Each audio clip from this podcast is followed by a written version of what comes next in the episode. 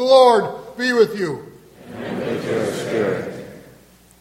A reading from the Holy Gospel according to Luke. Glory to you, O Lord. The people were filled with expectation, and all were asking in their hearts whether John might be the Christ. John answered them all, saying, I am baptizing you with water, but the one mightier than I is coming. I am not worthy to loosen the thongs of his sandals. He will baptize you with the Holy Spirit and fire. After all the people had been baptized, and Jesus also had been baptized and was praying, heaven was opened, and the Holy Spirit descended upon him in bodily form like a dove. And a voice came from heaven, You are my beloved Son, with you I am well pleased. The Gospel of the Lord. Praise to you, Lord Jesus Christ.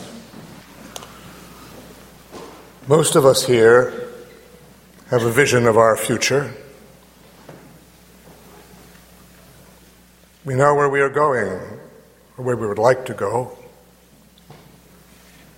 We have accepted it, either joyfully or reluctantly. We would like to be fulfilled in whatever it is we are going to do. We'd like to be a success.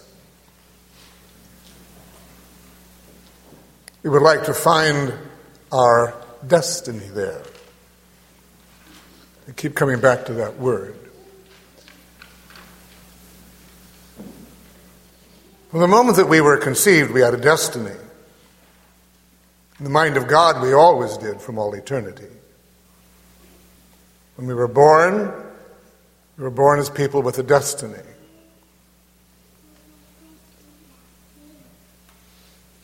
And when we were baptized, that destiny was not only confirmed, but we received the strength to accomplish it. That emptiness we call original sin. Remember, original sin isn't a thing. It's an emptiness. Original sin isn't something we received. It's something we lost. We lost the divine life. Baptism restored that life to us. We then became capable of God, capable of the kingdom of heaven, capable of holiness. That is our destiny.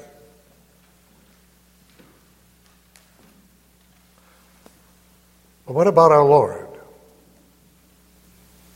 When he comes to baptism, what does he come for? For what purpose? Our Lord does not suffer from the effects of original sin. He does not need the divine life because he is the life. He is God. Why does he go into the water? What's the purpose? He goes into the water to take upon himself the sins of all humanity. That's his destiny. There was a beautiful old hymn that said, when Jesus comes to be baptized, he leaves the hidden life behind, the years of safety and of peace to bear the sins of all mankind. Those days are over. He now comes to do what he was sent to do. So when he comes out of the water, he sees what was there at his incarnation, what was there at his birth. He sees the cross. Having taken upon himself our sins, he now becomes the remedy for them. He now becomes the Redeemer. That's his fulfillment.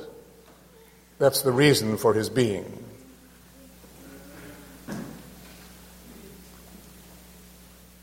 The Spirit of the Lord comes down, anoints the Christ to suffering.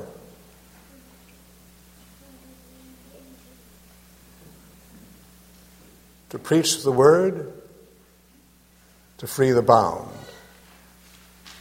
and to the mourner comfort bring. That's all part of what he's come to do. But ultimately, as I said, it will come back to the cross, as it always does. This is the first time that the Trinity is publicly pronounced. Officially, the Trinity becomes visible. The Spirit comes down on the Son, and the voice of the Father is heard.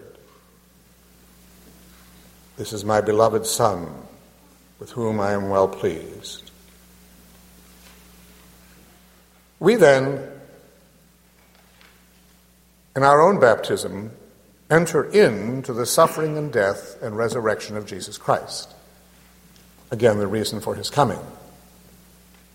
He will fulfill that, as I said, in the cross. Therefore, our experience of that fulfillment, first of all, came in our baptism and comes, of course, then in the Eucharist, the manifestation of Jesus Christ to us in his redemptive love. And still there's more. But everything that was meant to be fulfilled will now be fulfilled in him. He will not quench the dying flame. And that what is bruised he will not break.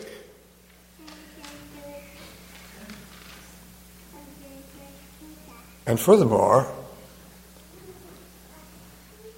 he will so take it upon himself that by his death, his triumph make.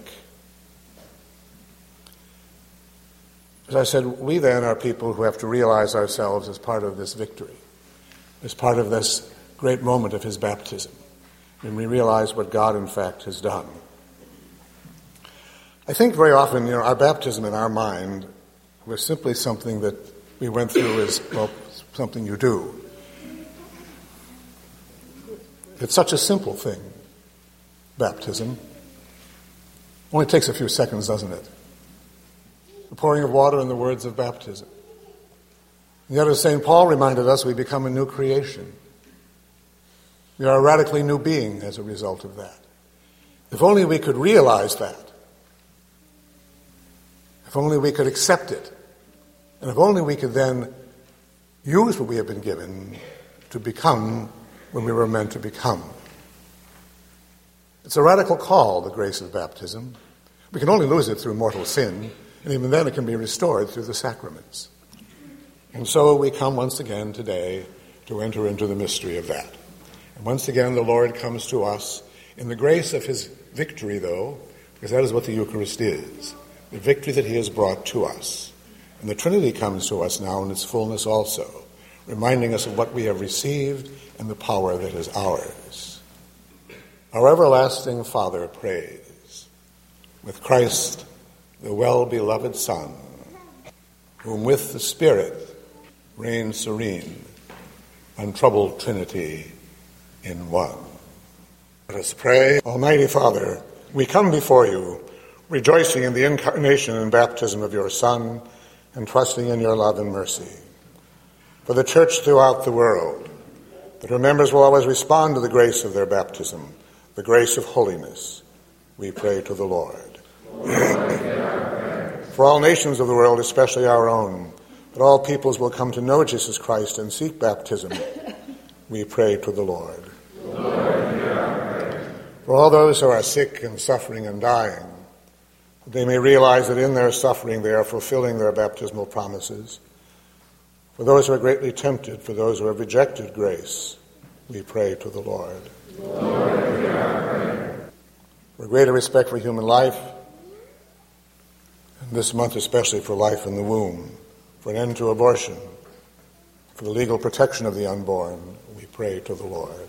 Lord, hear our prayer.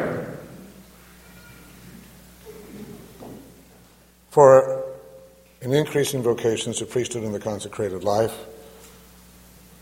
Those young men and women who, fulfilling their baptismal promises, will become visible signs of God, visible signs of Jesus Christ. For a greater reverence for the witness of marriage and the single life, we pray to the Lord. Lord, hear our prayer. For our bishop, priests, deacons, and seminarians, and for the American hierarchy, having responded to the grace of their orders, they may then be able to proclaim the kingdom of God. We pray to the Lord. Lord, hear our prayer.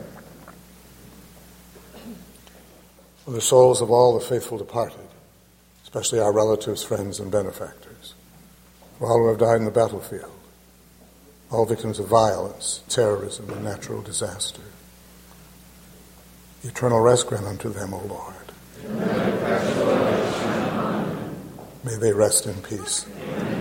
May their souls and the souls of all the faithful departed, through the mercy of God, rest in peace. Amen. For all those who will be going to Washington for the Life March this week, for their safe journey, we pray to the Lord. Lord, hear our prayer. And for all of us here, having responded to the grace of our baptism, we may then be visible signs of Jesus Christ, visible signs of his holiness, of his death and resurrection, we pray to the Lord. Lord, hear our prayer. We now join our prayers to those of the Mother of God as we say.